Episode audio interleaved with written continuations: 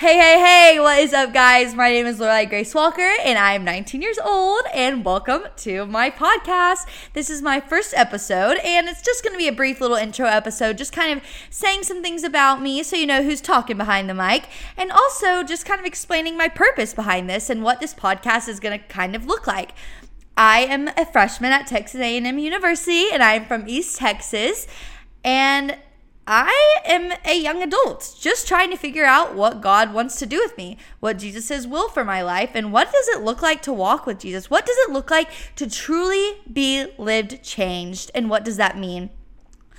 I am here just to kind of share some cool God moments that's happened in my life, to share some hardships that happen on the day-to-day when you are trying to figure out how to live away from the world and toward God, and how to work towards that relationship with God.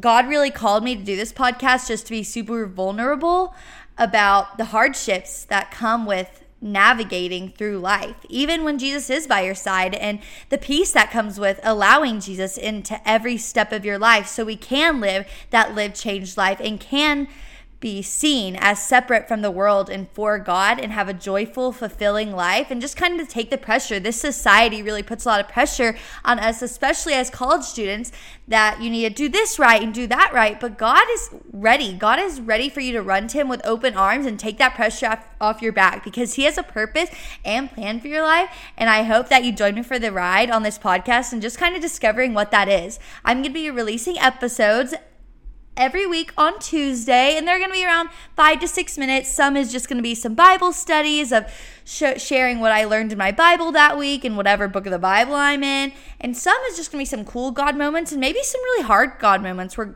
things that God just really opened my eyes to. But I'm so excited y'all are listening, and I can't wait to hop on this little ride. Thanks, guys. Bye.